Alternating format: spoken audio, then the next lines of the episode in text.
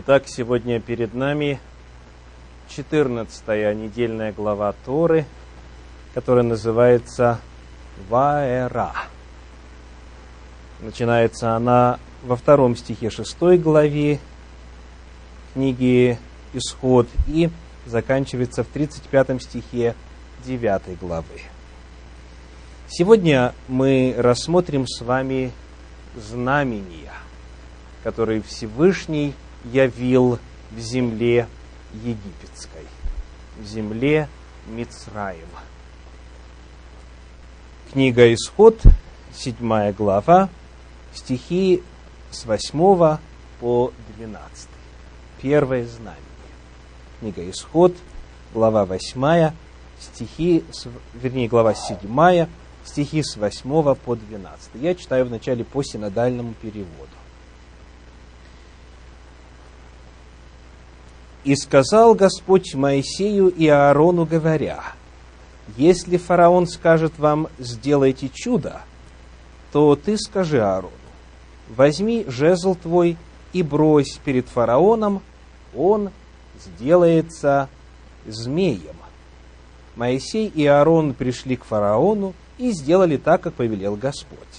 И бросил Аарон жезл свой пред фараоном и пред рабами его, и он сделался змеем.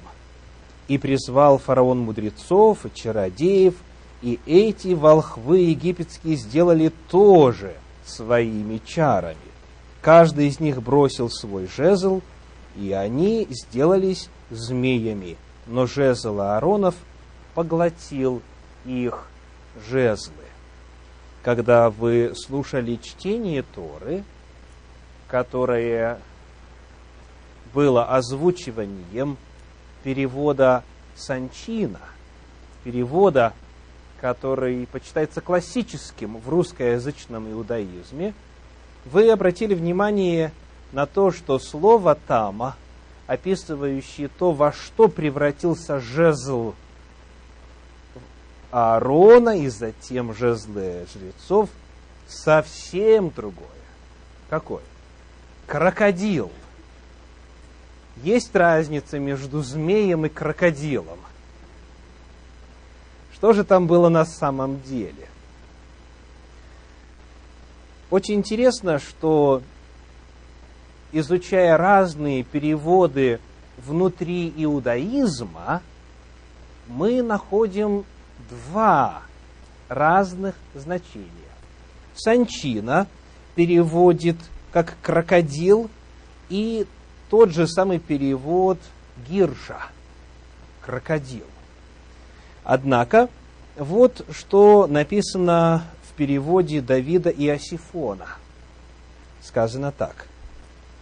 «Если скажет вам Паро, говоря, дайте о себе доказательное чудо, то ты скажешь Аарону, возьми свой посох и брось перед Паро, он сделается змеем. Точно такой же перевод у Фримы Гурфингель. То есть, вот два варианта. Два перевода говорят крокодил, два перевода говорят змей. Что же там было на самом деле? Обратимся непосредственно к подлиннику, обратимся к оригиналу Торы. Мы найдем там с вами древнееврейское слово «танина» слово «танин» используется в Танахе, то есть во всем каноне Священного Писания, написанном до IV века до нашей эры, 14 раз. Слово «танин» используется в подлиннике 14 раз. Посмотрим, как оно переводится. Первый раз мы его встречаем в первой главе книги «Бытие». Бытие, первая глава, и там 21 стих – я прочитаю, а вы отгадайте, какое слово здесь является переводом древнееврейского танина. «И сотворил Бог рыб больших и всякую душу животных пресмыкающихся, которых произвела вода по роду их, и всякую птицу пернатую по роду ее. И увидел Бог, что это хорошо. Кто думает, что танин – это птица пернатая? Нет таких Кто думает, что пресмыкающийся,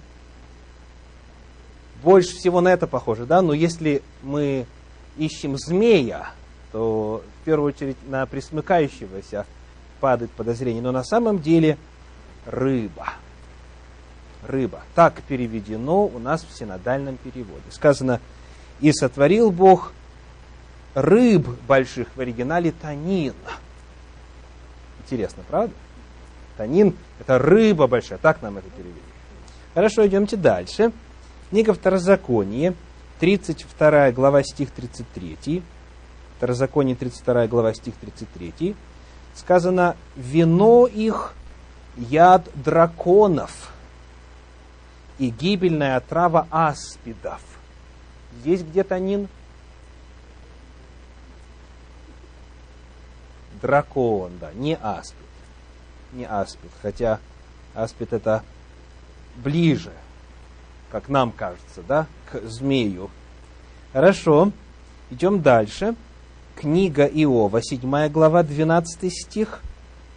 Иова 7, 12. «Разве я море или морское чудовище, что ты поставил надо мною стражу?»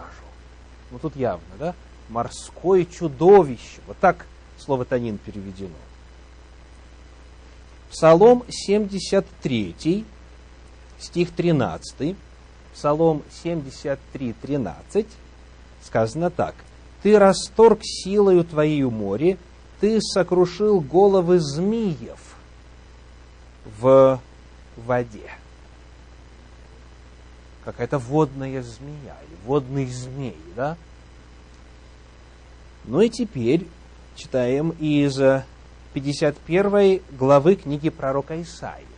Исаии 51 глава 9 стих. «Восстань, восстань, облекись крепостью, мышца Господня. Восстань, как в дни древние, в роды давние. Не ты ли сразила Раава, поразила крокодила?» Итак, вот здесь слово танин переведено крокодил. Крокодил. В синодальном переводе. Еще одно место, книга пророка Иезекииля, 29 глава, 3 стих. Иезекииля 29.3. «Говори и скажи, так говорит Господь Бог, вот я на тебя, фараон, царь египетский, большой крокодил, который, лежа среди рек своих, говоришь, моя река, и я создал ее для себя. Вновь танин переведено как крокодил. Итак, во что же превратился посох Агарона? В динозавра. Я слышу. Водного динозавра. Вы видите, что и крокодил, перевод возможный, причем, контекстуально говоря, когда пророк Иезекииля пишет о царе египетском, то ближе всего по контексту именно крокодил. А Египет ими богат, и в Ниле крокодилы явно живут. Потому вот какой вывод делает комментарий Санчина, это слово имеет несколько значений оно может обозначать любое крупное земноводное, морское животное, и иногда, особенно когда речь идет о Египте, понимается конкретно крокодил. Нужно сказать, что есть слово, которое всегда переводится термином змей. Это древнееврейское нахаш. Нахаш. И вот когда Тора описывает, как Всевышний явился Моисею пламени горящего куста, и когда он показывал там ему знамения, сказал, брось посох на землю, посох превратился во что? Вот там вот нахаш, там змей, там другое слово. И Моисей побежал от него, и Всевышний сказал, возьми его, схвати за хвост. И он схватил, и тот снова превратился в посох. Но вот здесь, когда уже Аарон творит чудо, здесь используется другое слово, которое может иметь много-много разных значений. Потому в одних переводах, повторюсь, даже в рамках иудаизма мы встретим крокодил, других змей. Следующее знамение, которое явил Всевышний в Египте, это седьмая глава книги Исход, стихи с 20 по 25. Исход, 7 глава, стихи с 20 по 25. «И сделали Моисей и Аарон, как повелел Господь. И поднял Аарон жезл и ударил по воде речной пред глазами фараона и пред глазами рабов его, и вся вода в реке превратилась в кровь.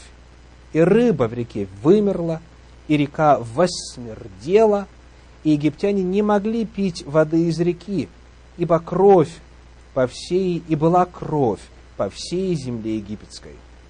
И волхвы египетские чарами своими сделали тоже. И ожесточило сердце фараона, и не послушал их, как и говорил Господь. И стали копать все египтяне около реки, чтобы найти воду для питья, потому что не могли пить воды из реки. И исполнилось семь дней после того, как Господь поразил реку.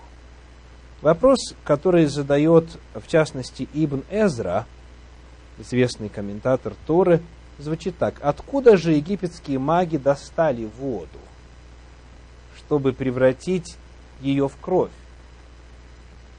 Если вся вода на тот момент была превращена в кровь. И в реке, и в озерах, и во всех водоемах, и даже во всех сосудах. Откуда? Здесь э, возможно два варианта фальсификация, они ничего не превращали, они использовали уже превращенную кровь. Второй вариант, им нужно было найти где-то ее, где-то чистую взять. Ну и, и потенциально говоря, где она могла быть? В земле Гашен, да, в земле Гесем по синодальному переводу, там э, не было этих язв. Еще один вариант, который предлагают мудрецы, они собрали дождевую воду, что крайне проблематично, потому что в Египте практически не выпадает дождей вообще.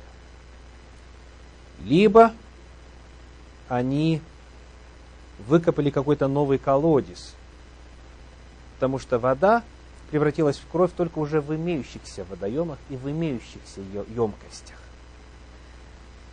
Вот, потому есть разные ответы здесь на этот вопрос.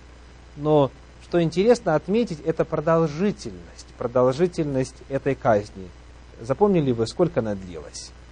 Семь дней. Семь дней. Сколько человек может прожить без воды? Без воды очень немного. Очень немного. Неделю, 3-4 дня он может нормально выдерживать, но потом уже сложно. И в зависимости от силы и крепости организма все может раньше закончиться смертью. Вот. Но вот, что интересно, пишут Мидраши касательно продолжительности этой казни. В Мидраше Танхума и в Мидраше Шемот Раба сказано, что каждое поражение, каждая казнь продолжалась четверть месяца, соответственно, 7 дней, а на протяжении трех четверти месяца Моше предупреждал народ и предостерегал народ. То есть, согласно этим мидрашам, получается, что сколько всего казни длились? Десять месяцев, да? Десять месяцев. То есть получается, что, что месяц на каждую казнь, три недели он предостерегал, говорил, провозглашал и предупреждал заранее. И причем следы этого в Торе есть. Сказано, пойди собери всех своих животных, весь свой скот, чтобы они не погибли. И сказано, что некоторые из э, животных э, были э, спрятаны, потому что некоторые из рабов фараонов убоялись. То есть, еще раз, Три недели, три недели он призывает, три недели он напоминает, предупреждает, и в течение одной недели идет казнь. Так э, записано вот в этих двух мидрашах Танхума и Шимот Раба. Дальше очень интересный момент по тому, что мы читаем в следующей части, описывающей казни египетские. Книга Исход, 8 глава, первые четыре стиха. Исход, 8 глава, первые четыре стиха. «И сказал Господь Моисею, пойди к фараону и скажи ему, так говорит Господь, отпусти народ мой, чтобы он совершил мне служение. Если же не согласишься отпустить, то вот я поражаю всю область твою жабами. И воскишит река жабами, и они выйдут, и войдут в дом твой, и в спальню твою, и на постель твою, и в домы рабов твоих, и народа твоего, и в печи твои, и в квашни твои, и на тебя, и на народ твой, и на всех рабов твоих взойдут жабы.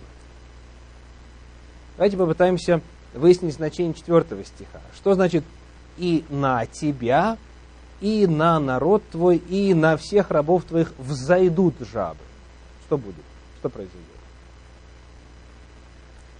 Сядут на плечи, куда еще? На голову, куда-нибудь, где, где можно закрепиться на теле человека. Так может подумать. Вот что здесь интересно. А, в подлиннике вместо предлога «на» в оригинале в древнееврейском предлог «б». И «б» в еврейском это «в». «В». То есть, дословно, «и в тебя, и в народ твой, и во всех рабов твоих зайдут жабы». А вновь в уже упомянутом Мидраше Шемот Раба сказано, что жабы проникали в их внутренности и квакали там. Хотите верьте, хотите нет, но Тора говорит в тебя.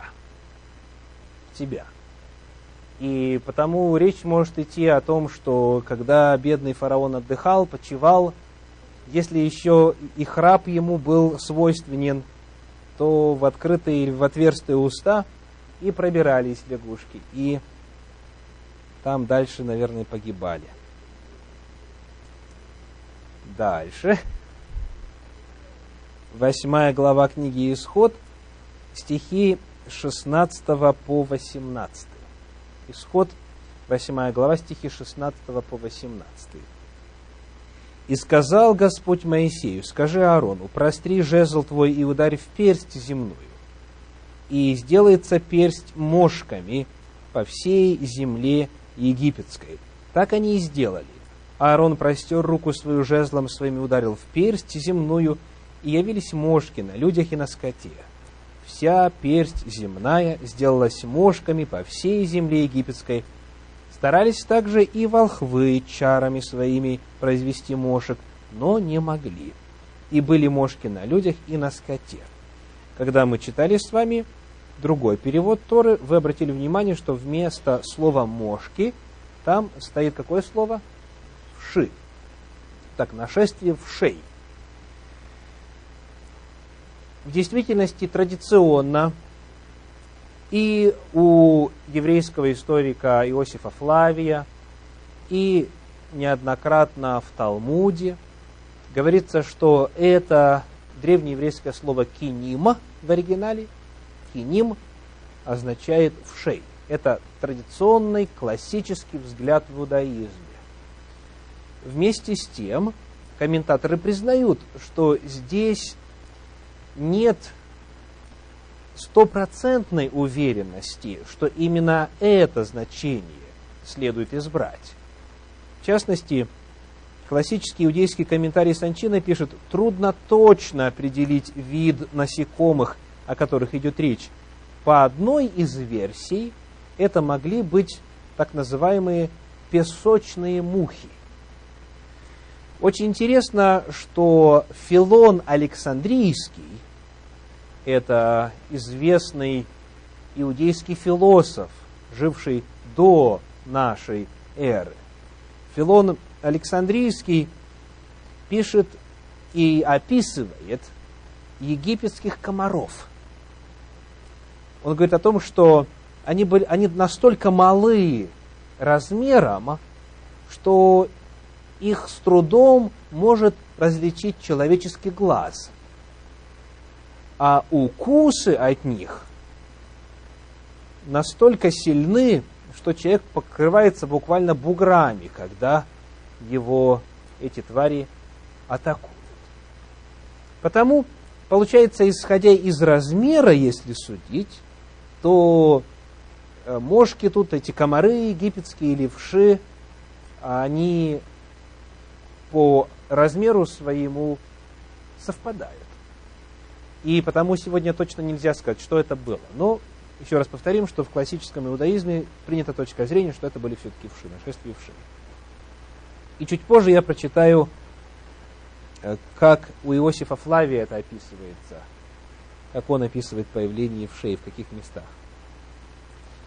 Дальше, восьмая глава книги Исход, стих 21, Исход 8.21, сказано, «А если не отпустишь народа моего, то вот я пошлю на тебя и на рабов твоих, и на народ твой, и в домы твои песьих мух. И наполнятся домы египтян песьими мухами, и самая земля, на которой они живут. В 24 стихе написано, так и сделал Господь. Налетело множество песьих мух в дом фараонов, и в домы рабов его, и на всю землю египетскую погибала земля от песьих мух. Вновь тексте у нас, прочитанном перед комментарием, какое было слово, какой термин запомнили? Дикие звери. Дикие звери.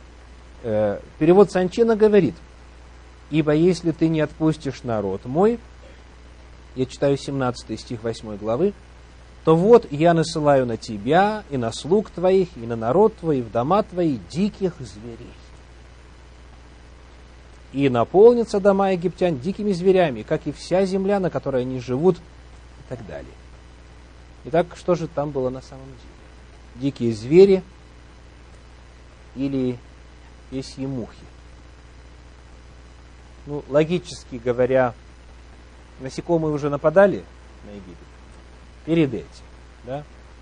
Можно теперь и кого-то другого выпустить. Вот. И именно такая точка зрения в классическом иудаизме. Но давайте поговорим о том, что там сказано в подлиннике. В оригинале у нас еврейское слово «аров». «Аров». Отглагольное существительное, образованное от корня «арав», что означает «смешивать и перемешивать», пишет Раши. Речь идет о большом количестве самых разных хищных животных, неожиданно появившихся в местах проживания людей. Вот комментарий Раши.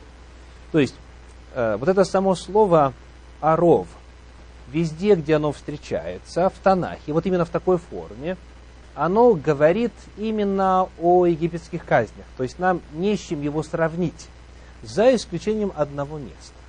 Вот в этой самой форме, в форме аров, в форме существительного – оно встречается в книге пророка Иезекииля в 30 главе, 5 стихе. Иезекииля, 30 глава, 5 стих. Ну, давайте посмотрим, как здесь это переведено. Ефиопия, и Ливия, и Лидия, и весь смешанный народ, и Хуб, и сыны земли Завета вместе с ними падут от меча. Здесь это переведено как смешанный народ. Аров. То есть, само это слово означает вот именно какую-то вот эту смесь, какую-то смесь. В данном случае даже к людям применяется. И его переводят как смесь, как стая. И в этом смысле вновь трудно точно сказать, что там в действительности было. Но вот откуда песьи мухи? появились. Это переводчики септуагинты предложили такой вариант, когда в третьем-втором веке до нашей эры Тора переводилась на греческий язык, то 70 толковников именно вот такой избрали перевод. Dogfly по-английски, да, песьи мухи. И вот эти насекомые, они по своей природе являются ядовитыми. Потому от них э, страдания тоже тяжелые. Э, и потому вполне есть от чего страдать в результате и этой казни, если речь идет о песьих мухах. Вместе с тем, классическом иудаизме речь идет о стаях диких зверей, и вот это слово, которое у нас переведено как «налетели песьи мухи», «налетели» в оригинале «бо», а глагол «бо» означает «приходить». То есть передвигаться, неважно, летать или ползать, или пешком, или, то есть «бо» означает передвигаться. Потому э, это в равной степени может относиться и к насекомым, и к зверям. То есть это приблизительно так же, как в английском go или come. Да, то есть э, вы можете go на автомобиле, можете go на своих двоих и на чем угодно. То есть просто вот передвижение. Да? Ну что ж, вот а, некоторые интересные уточнения о том, как же выглядели вот эти знамения, как выглядели эти казни. И теперь обещанная цитата из а, Иосифа Флавия из книги Иудейской древности. Тогда Господь Бог в воздаянии за его обман ответил царю новой напастью. Во внутренностях египтян зародилось несчетное количество вшей, от которых мучители гибли в страшных страданиях, так как не были в состоянии избавиться от них ни омовениями, ни целебными мазями. Устрашившись этого отчаянного бедствия, боясь, как бы весь народ не погиб, и приняв в соображении весь позор такого рода гибели, фараон египетский отчасти пришел в осознание, был принужден внять голосу благоразумия и разрешил самим евреям исход, но вместе с тем, лишь только бедствие прекратилось, потребовать от них оставления жен и детей в качестве заложников. Но этим он возбудил против себя гнев предвечного в еще большей степени, так как рассчитывал обмануть провидение, как будто не оно, а Моисей наказывал египтян за евреев. Поэтому страну наводнило множество различных раньше никем не виданных животных, от которых гибла масса народа, и которые не давали земледельцам возможности обрабатывать поля, остававшиеся таким образом невозделанными. Если же кто и избегал смерти от них и оставался в живых, то погибал вскоре затем от болезни.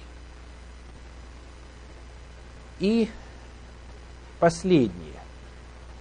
Сегодня в рассмотрении вот этих знамений Всевышнего и того, каким образом они были перенесены на землю египетскую, на Мицраима. Цитирую из комментария Ицхака Зильбера.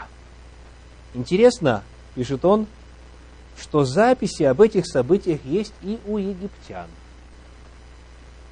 Повторю, записи об этих событиях есть и у египтян.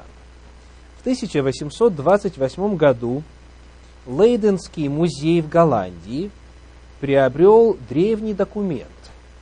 Его номер в музейном каталоге 344.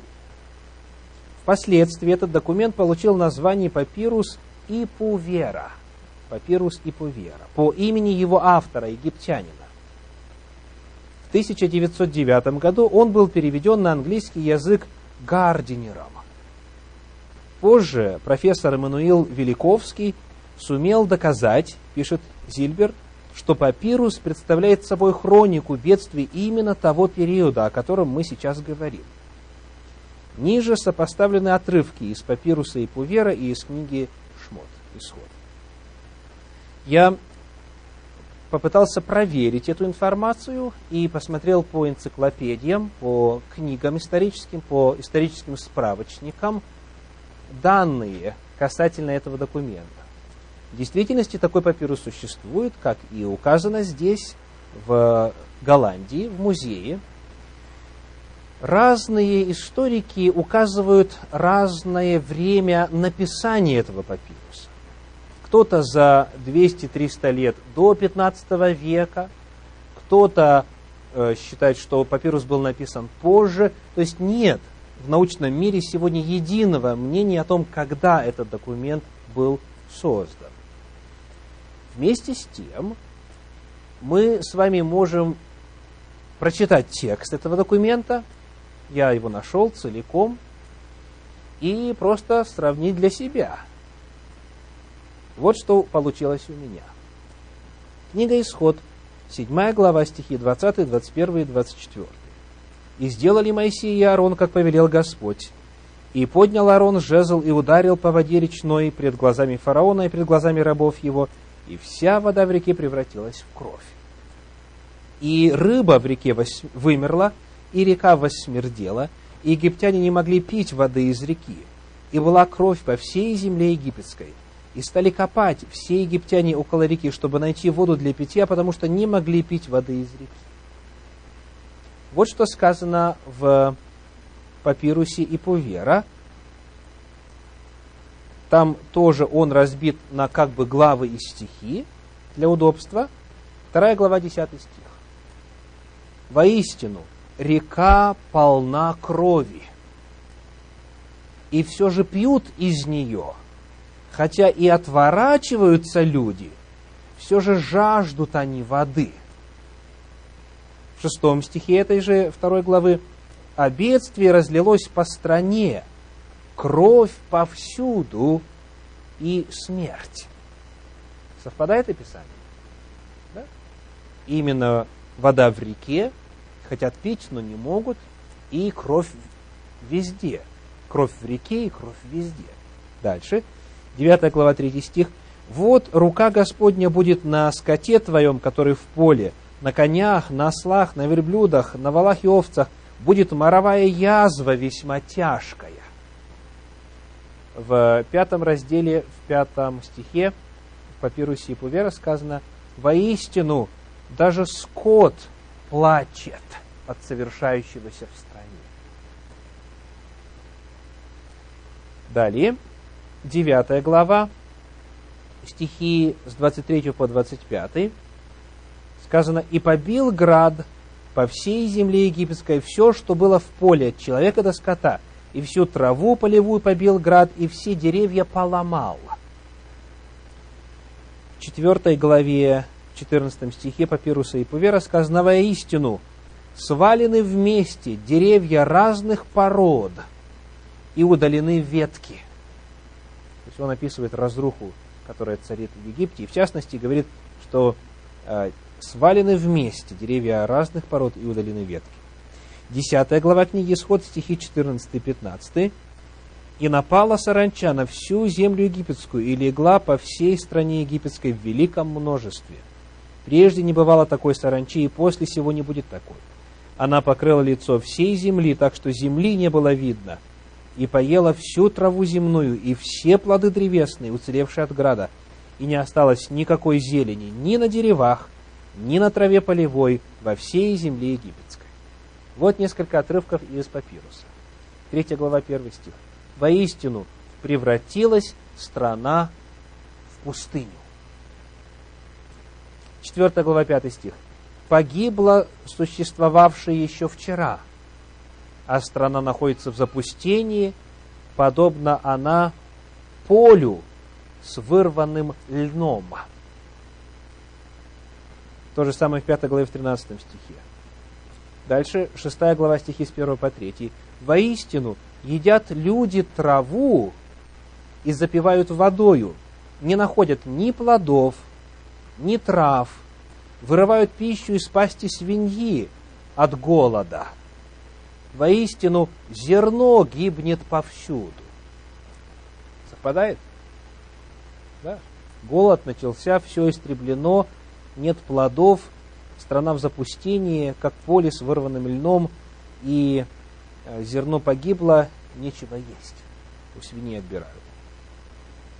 Дальше, 12 глава книги Исход, стихи 29 и 30. В полночь Господь поразил всех первенцев в стране египетской от первенца фараона, сидевшего на престоле своем, до первенца узника, находившегося в темнице, и все первородное скота. И встал народ ночью, сам и все рабы его, весь Египет, и сделался великий вопль в земле египетской, ибо не было дома, где не было бы мертвеца. Вот что в стихах 13 и 14 3 главы Папируса написано. «Воистину, веселье угасло, и не радуется больше никто. Плач и стенания слышны по всей стране». 5 глава, 14 стих, и следующий за ним, 1 стих 6 главы, «Хоть бы погибли все люди, не было бы ни зачатий, ни рождений, тогда смолкли бы вопли в стране и прекратилась смута. Давайте проследим логику. Когда бы вопли исчезли, если бы никто не рождался, да? То есть мы видим здесь, что, что тема погибели родившихся, да, или рожденных, как и описывает 12 глава книги Исход. 12 глава стихи 35 и 36 в книге Исход – и сделали сыны Израилевы по слову Моисея, и просили у египтян вещей серебряных и вещей золотых и одежд. Господь же дал милость народу своему в глазах египтян, и они давали ему, и обобрал он египтян. Вы слышали, наверное, одну из современных историй на эту тему, нет? О том, что представители Египта иск выставили Израилю за то, что Израиль в свое время, когда ушел из Египта, обобрал египтян. Они потребовали компенсации. Но израильские юристы быстренько все подсчитали, и оказалось, что сумма, которую унесли из Египта, равнялась тому, что египтяне задолжали за время рабства. Потому они выиграли эту тяжбу. Так вот, эм, в этом папирусе красной нитью проходит одна тема. Того, что рабы, неимущие, теперь многим обладают. Вот несколько цитат. 4 глава, 14 стих. «Лишен хозяин рабов своих». Лишен хозяин рабов своих. 8 глава, 1 стих. «Смотрите, неимущий стал владельцем богатств. И эта тема повторяется многократно. То есть Тора описывает, что когда евреи ушли, они забрали богатство. Будучи рабами, стали свободными. И об этом очень часто говорит Папирус и Пувера. Ну и последний интересный момент. А книга Исход 13 глава, стихи 21 и 22. Исход 13 глава, стихи 21 и 22.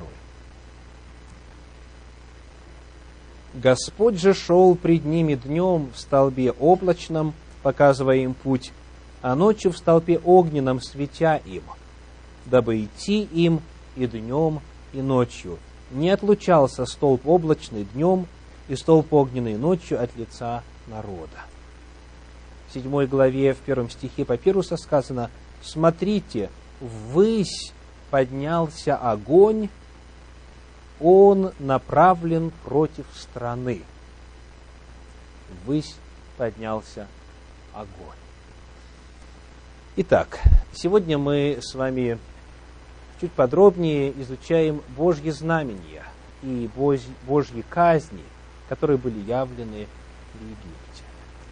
Очень много уроков можно извлечь из этого описания, но я сегодня хочу в завершении – прочесть один абзац из э, книги Иосифа Флавия «Иудейские древности».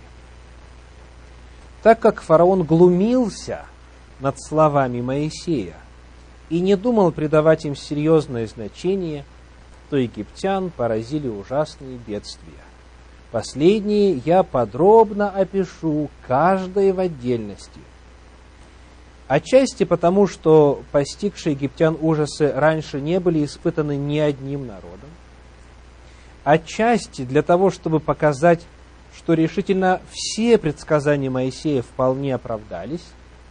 отчасти, наконец, от того, что людям вообще полезно ознакомиться с этим и научиться избегать совершения таких поступков, которые позволили себе египтяне, не оскорблять Господа Бога и не побуждать Его в гневе наказывать их злодеяния. Этих казней могло не быть. Они были выбором фараона. И если верно то, что раб Божий Моисей по три недели каждый раз предостерегал египтян о грядущих казнях, то Бог явил достаточно милости. Даже если это и не было три недели. В самом тексте Тори говорится, что Моисей всякий раз предостерегал и, и говорил, вот тогда-то это будет, вот тогда-то это будет. И в некоторых случаях даже говорил, что нужно сделать, чтобы спастись. То есть вот этот вот урок, урок, зачем делать свою жизнь тяжелой? С бедами, с проблемами, с болезнями, с трудностями, с проклятиями. Зачем? Людям вообще полезно, пишет Иосиф Лавий, ознакомиться с этим и научиться избегать совершения таких поступков, какие позволили себе египтяне, не оскорблять Господа Бога и не побуждать Его в гневе наказывать их злодеяния.